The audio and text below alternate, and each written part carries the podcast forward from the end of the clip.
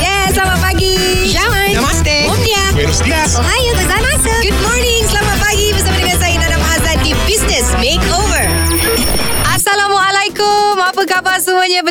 saya Nana Mahazan untuk Business Makeover di EFM for Entrepreneurs by Entrepreneurs. Alhamdulillah minggu ini adalah minggu ke-100 Business Makeover telah pun ke udara dan ini untuk meraihkan kejayaan Business Makeover minggu yang ke-100 kita ada kelainan sikit untuk anda semua yang sedang mendengar. Ha, sepanjang minggu ini uh, studio akan dimeriahkan dengan pakar-pakar, ada wakil agensi dan juga usahawan-usahawan yang ingin dibantu dan setiap usahawan yang terpilih berpeluang bertanya terus dengan pakar ataupun wakil agensi soalan-soalan, tips ataupun nasihat secara terus.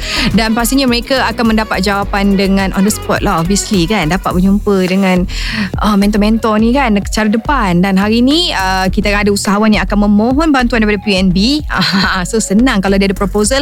Bawa terus. Mana tahu terus on dapat pinjaman daripada PNB ah, kita mana tahu? Tapi sebelum tu kita ke segmen tips menarik Tips menarik. untuk segmen tips menarik hari ni kita nak tahu cara pikat customer melalui Instagram. Ha, nak engage dengan customer guna Instagram ni kena selalu praktis komunikasi dua hala. Okey, tak boleh one way je. Okey, jangan selalu kita je nak post gambar-gambar. Orang follow, like, komen, buat de je tak boleh. Bila post gambar tu make sure customer faham dengan message yang anda cuba sampaikan. Biarlah diorang ni nampak uh, sebab kenapa perlunya mereka ni follow anda, kenapa kena setia uh, dengan produk anda dan apa kelebihan produk anda sebenarnya dan apa yang anda boleh offer kat diorang. Diorang mesti tanya. Ha, dan apa yang follower ataupun customer anda boleh bagi dekat anda dan juga bisnes anda. Ha, kena ingat jangan main post ikut rasa je, ikut mood ataupun uh, ikut orang lain. Ambil peluang untuk post gambar yang boleh bantu bina brand anda jadi kuat dalam kalangan followers dan juga prospek dan make sure message yang nak disampaikan tu jelas dan juga konsisten.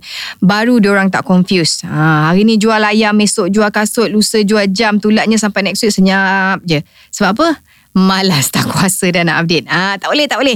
Cuba jenamakan perniagaan anda. Kalau buat dropship pun uh, jual macam-macam, cuba untuk jenamakan syarikat anda. Itulah sebenarnya macam mana kita nak tawan customer melalui Instagram. Okey, kita akan ke segmen tolong makeover. Nana, tolong me over. Business Makeover di EFM for Entrepreneurs by Entrepreneur di segmen Tolong Makeover bersempena dengan minggu ke-100. Ah, Business Makeover ini ke udara menemani anda usahawan-usahawan sekalian. Hari ini ah, kita uh, menarik sikit macam saya sebutkan tadi. Kita akan ada seorang usahawan dan juga uh, satu agensi yang akan bersama-sama kita menjawab persoalan uh, usahawan secara direct terus lah. Saya nak ucapkan selamat datang kepada Encik Khairul Ashraf Yusof, Eksekutif Kanan Unit Pemasaran dan Pembangunan Usahawan Pembadanan Usahawan Nasional Berhad. Nampak satu nafas. uh, dan uh, sebelum kita beri peluang kepada usahawan yang terpilih uh, yang ingin mendapatkan bantuan daripada PUMB mungkin um, uh, tuan boleh kongsikan kejayaan PUMB membantu usahawan-usahawan. Okey, uh, terima kasih kepada EFM kerana jemput kami untuk sesi ini dan tahniah untuk episod ke-100. Hmm. Okey. Jadi untuk uh, PMB kita dah orang kata 28 tahun hmm. tahun ni. Uh, tahun depan dah 29 uh, Jadi kejayaan tu Banyak lah sebenarnya mm-hmm. Tapi senang kata Kita uh, Untuk PMB ni Kita adalah agensi Untuk Menyediakan Dana Perniagaan Untuk mereka Yang untuk usaha khusus untuk usaha bumi putra uh-huh. dalam bidang perucitan, pengedaran, uh-huh. uh, pemborongan dan PKS. Uh-huh. Uh. Jadi sepanjang 28 29 tahun ni beribu-ribu-ribu usahawan yang telah pun dibantu yang mendapat manfaat daripada PNB sendiri. Ya betul. Uh, macam saya sebutkan tadi kan uh, kita ada seorang usahawan yang akan bersama dengan kita dan juga Encik Khairul Ashraf uh, yang ada soalan-soalan yang telah pun dibukukan. Wah dibukukan banyak dah soalannya. Dan hari ini saya nak mengenalkan usahawan kita Muhammad Nizam Yatimi bin Muhammad Ramli dari Physio Mobile. Apa khabar? Selamat datang sekali lagi. Terima kasih Nana Ah. dan direct, apa kita punya Producer producer uh, Marizal. Okey, uh, dan tentunya kita tahu dari tahun lepas kan kita pernah interview Ah. Visual Mobile. Ada dua cawangan, sekarang ada enam cawangan. Ya betul. Dah mengambil peluang ini untuk bersama dengan wakil PMB sendiri nak tanya nak Ah. buka berapa cawangan sebenarnya tahun 2020 ni. Tahun 2020 kita uh, plan untuk buka lagi 10 new outlet. Wow. Ah. Wow, that's so amazing. Lagi untuk anda yang mungkin tak pernah dengar temu bual saya bersama dengan um, usahawan kita uh, hari ini, uh, Muhammad Nizam. Ya, boleh ya. ceritakan sikit uh, seberingkas mengenai bisnes. Okay, uh, Uh, so Fusion Mobile ni dia dah ber- beroperasi sepanjang 2016 uh-huh. sehingga kini. Mhm. So memiliki 39 orang fizioterapis yang bertauliah. Wow, okay. Uh, at least ada diploma and degree in physiotherapy. Mhm. And then uh, the main business is uh, supply uh, physiotherapy ke rumah pesakit. Mhm. Uh, dan juga sekarang ni kita dah extend ke pejabat juga. Uh, ada in-house di Menara Tabung Haji. Oh wow. Uh, dekat uh, industri-industri macam Port and Johor Port. Mhm. And then kita juga ada outlet fizikal uh, macam rehab center lah Okay. uh, di enam uh, buah kawasan Mhm. uh, Shah Alam, JB, KL, Kota Damansara, Bangi, Kuala Selangor. Hebat. Uh, So sepanjang 3 tahun lebih ni Alhamdulillah itu pencapaian yang terbaik Fusion Mobile lah setakat ni. Ah, sangat membanggakan. Macam Muhammad Nizam umur berapa tahun? Saya uh, 28 tahun ni.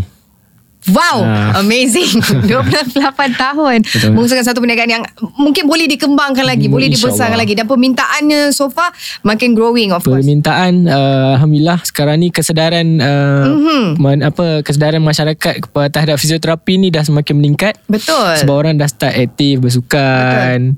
And, tapi bersukan pun yalah tak kena gaya, injet juga kan. Itulah pasal Baguslah ada bisnes. Tapi bila kita interview last year I still remember Kesedaran tu tak ada Awareness Hmm. Kesedaran antara kurang, ha. uh, Macam orang tergeliat sikit Macam okay biar Ha, Nanti dah pergi lama urut apa semua uh, Pergi kan. urut Ha. Dan tak ada Orang kata ada treatment yang sepatutnya yang betul. Ah, Yang betul Saya pasti Muhammad Nizam ada Rangkaian soalan Yang ingin ditanyakan Kepada uh, kepada Wakil PMB kita Macam mana dia boleh besarkan lagi Kita 10 ya uh, Encik Khairul Dia nak buka 10 cawangan Tahun 2020 ada beberapa soalan yang ingin ditanyakan Boleh ya? Boleh. Ah, Okey silakan Okey, uh, Cik Khairul. Ya. Uh, boleh kan saya tanya eh? Boleh. saya mesti dia ni. saya, saya, tanya direct ni Ya. Semua dengar Ya. Okey uh, Untuk uh, PNB eh, Apakah peruntukan yang ada dalam PNB ni lah Untuk bantu usahawan seperti kami yang baru 3 tahun hmm. Baru nak merangkak-rangkak ni kan Okey. Alright. Peruntukan yang ada di bawah PMB seperti saya kongsikan uh, di awal rancangan tadi, kita adalah agensi memberi pembiayaan kewangan sokongan korporat di mana kita sediakan dana uh, pembiayaan bermula 100,000 sehingga ke 10 juta. Jadi uh, dana tersebut uh, kita sediakan untuk mereka yang dah ada perniagaan untuk besarkan lagi perniagaan uh-huh. dan untuk tahun ni kita besarkan lagi skop tu bukan sekadar di dalam Malaysia dia nak besarkan kalau dia nak uh, ke arah luar negara memang kita disediakan dana tersebut hmm. uh, dan industri yang tadi yang saya melongkan tadi uh, industri macam contoh uh, Visa Mobile memang orang kata lebih pada percitan hmm. ada kedai hmm. ada apa semua tu uh, itu bawah kita punya bidang lah kita ni. uh, bidang kami jugalah uh, okay jadi pertukan yang ada tu setakat uh, orang kata tahun depan tu ada jangan risau uh, tahun ni pun nak mohon pun boleh lagi Boleh lagi. uh, ya Kalau Sempat ka, lagi. kalau di dikongsi dalam bentuk figure tu, ha, figure. ha, figure berapa PMB boleh bagi? Sekecil-kecil dan sebesar-besar. Ha. Ah, ah, bergantung pada usahawan yang datang ke kami. Ah, macam Cik, Cik Nizam ah, contoh nak buka lagi 10 outlet.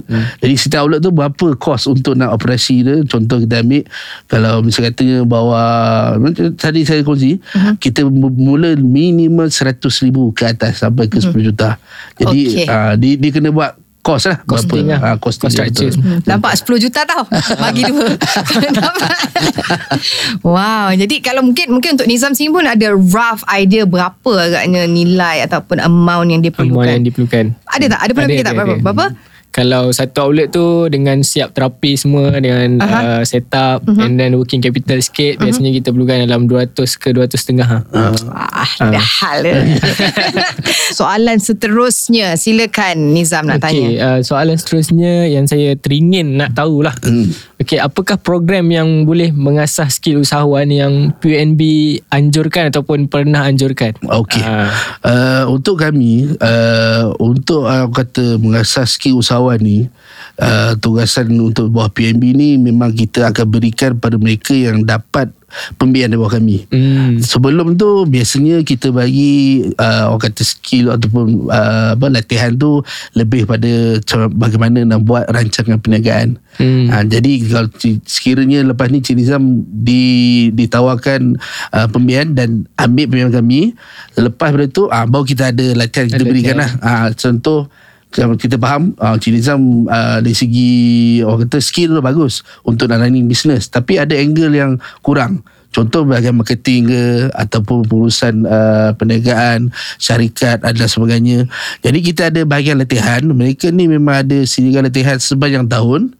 Kita ada panggil mana-mana luar punya orang kata trainer internal atau external yang kita ada untuk kita enhancekan dia punya skill yang untuk usahawan. Mm-hmm. Uh, kadang-kadang usahawan ni dia bagus dalam perniagaan tapi uh, dia ada satu angle yang dia terlepas pandang. Uh, jadi kita bila usahawan tu bersedia dari segi pengetahuan dengan ilmu dan sebagainya dia boleh lagi melonjak lagi demi perniagaan dia mm-hmm. ke arah lebih baik lah Betul.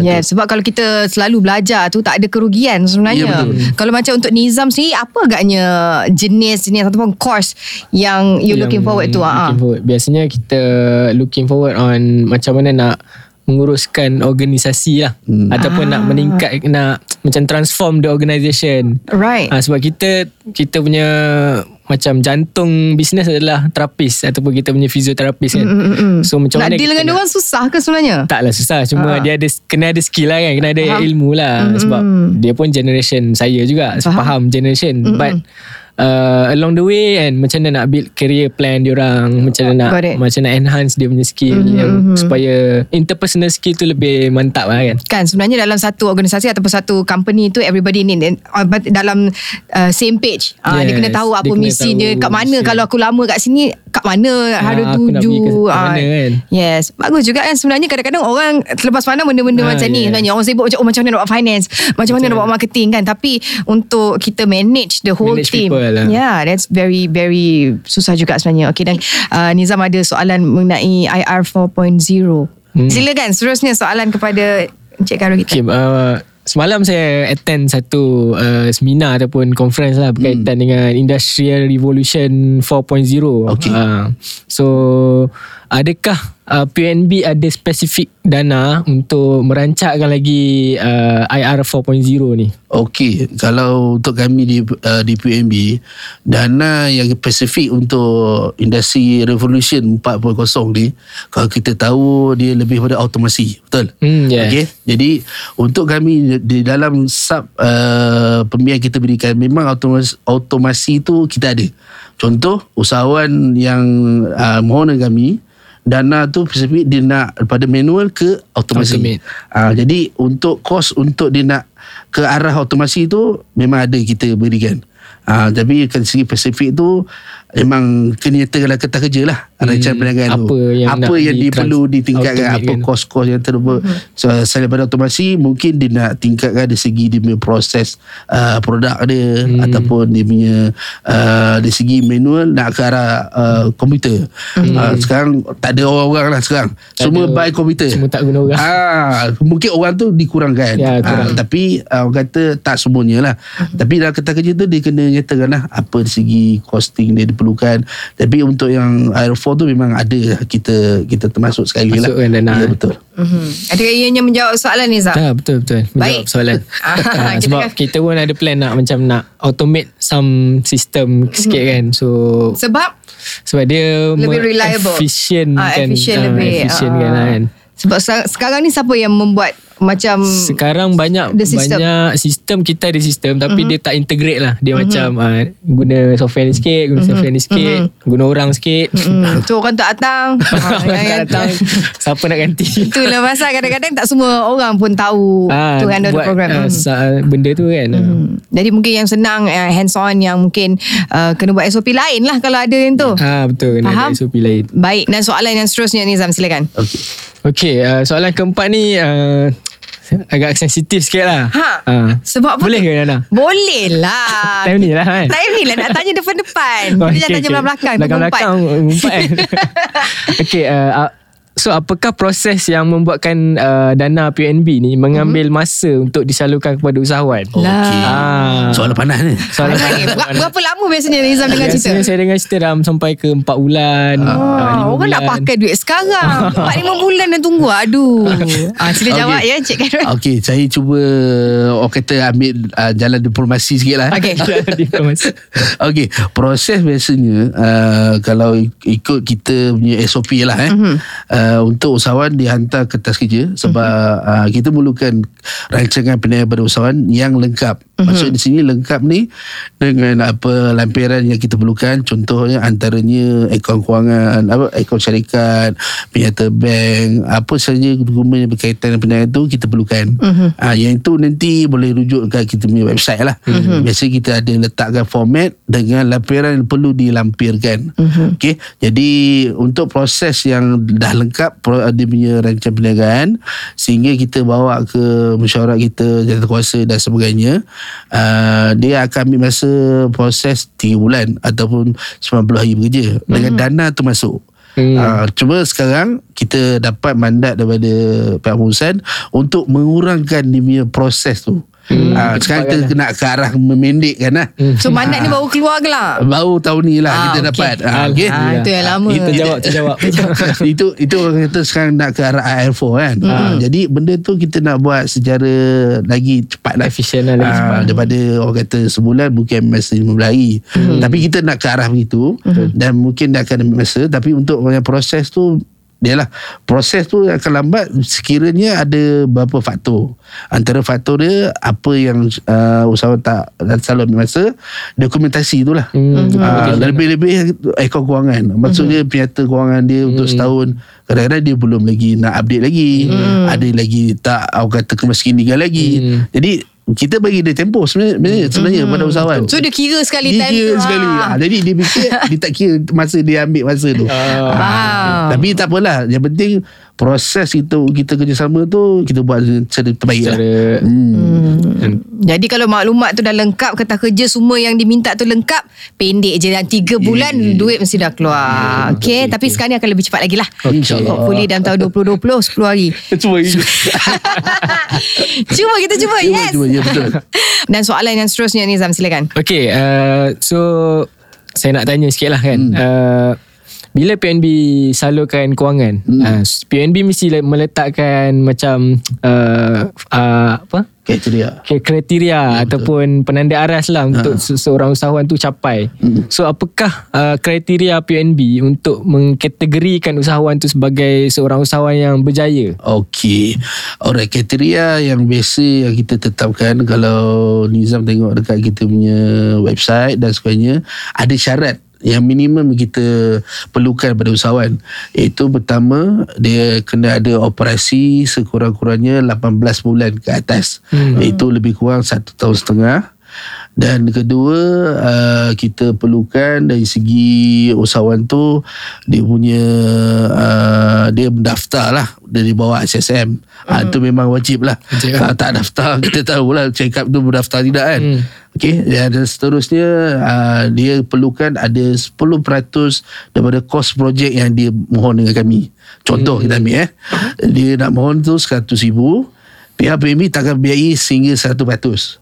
Jadi kita akan bagi maksimum biasanya 90%. Itu RM90,000. RM90,000. Yes, lagi RM10,000 tu disediakan oleh pemohon. Jadi kalau pemohon tu dia ada stok dalam perniagaan dia, dia boleh ambil kira yang 10% tu. Oh, okey. Ah, yang kedua ada stok lah.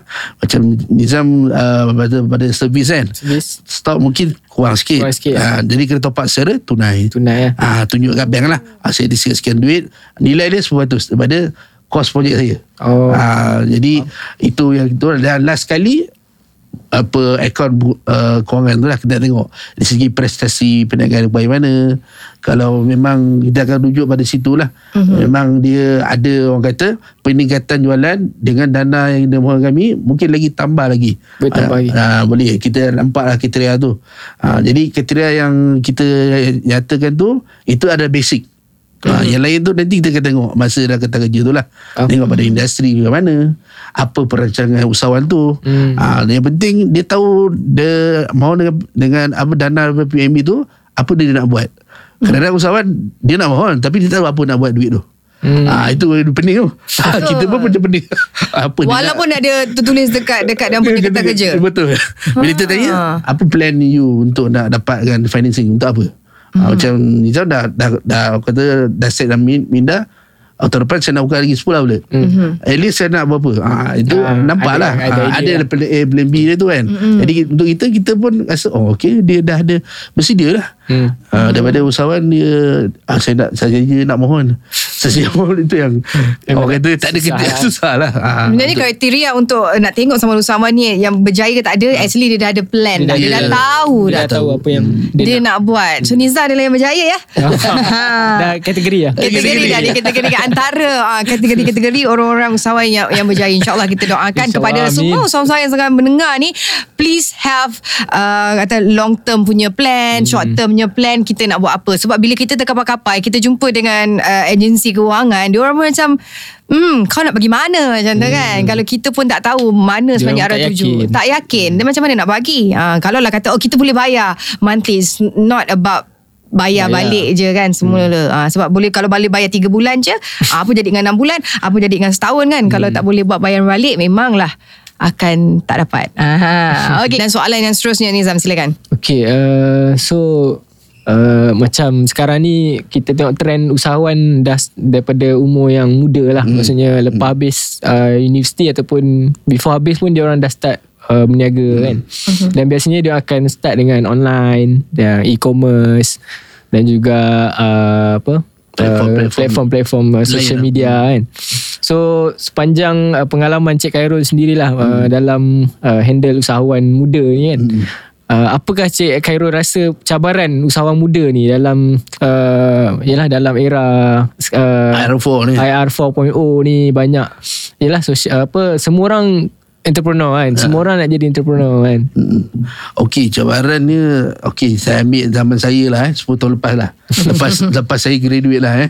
Kita keluar nak cari kerja. Hmm. Ha, orang kata job seeker. Betul. Ha, zaman Nizam sekarang lebih kepada creating job. Job, ataupun kerja sendiri Kerja sendiri kan. Ha, jadi cabaran tu orang kata uh, untuk yang orang kata lepasan belajar IPT mana-mana untuk usaha muda ni bagus untuk untuk sekarang sebab dia ada dua pilihan. Uh-huh. Sama ada dia nak keluar bekerja ataupun dia keluar jadi usahawan. Uh-huh. Ha, dan sekarang pun kerajaan pun dia lah uh, menggalakkan Menggalakkan ha, untuk berniaga hmm. daripada kita bekerja bekerja pun sekarang pun dah makin orang kata cabaran tinggi Hmm. ataupun nak masuk kerajaan ke Hmm. swasta ke dan sebagainya anak dari DJ pun cabaran juga tu dia seorang je tak ada dua orang DJ kan ha.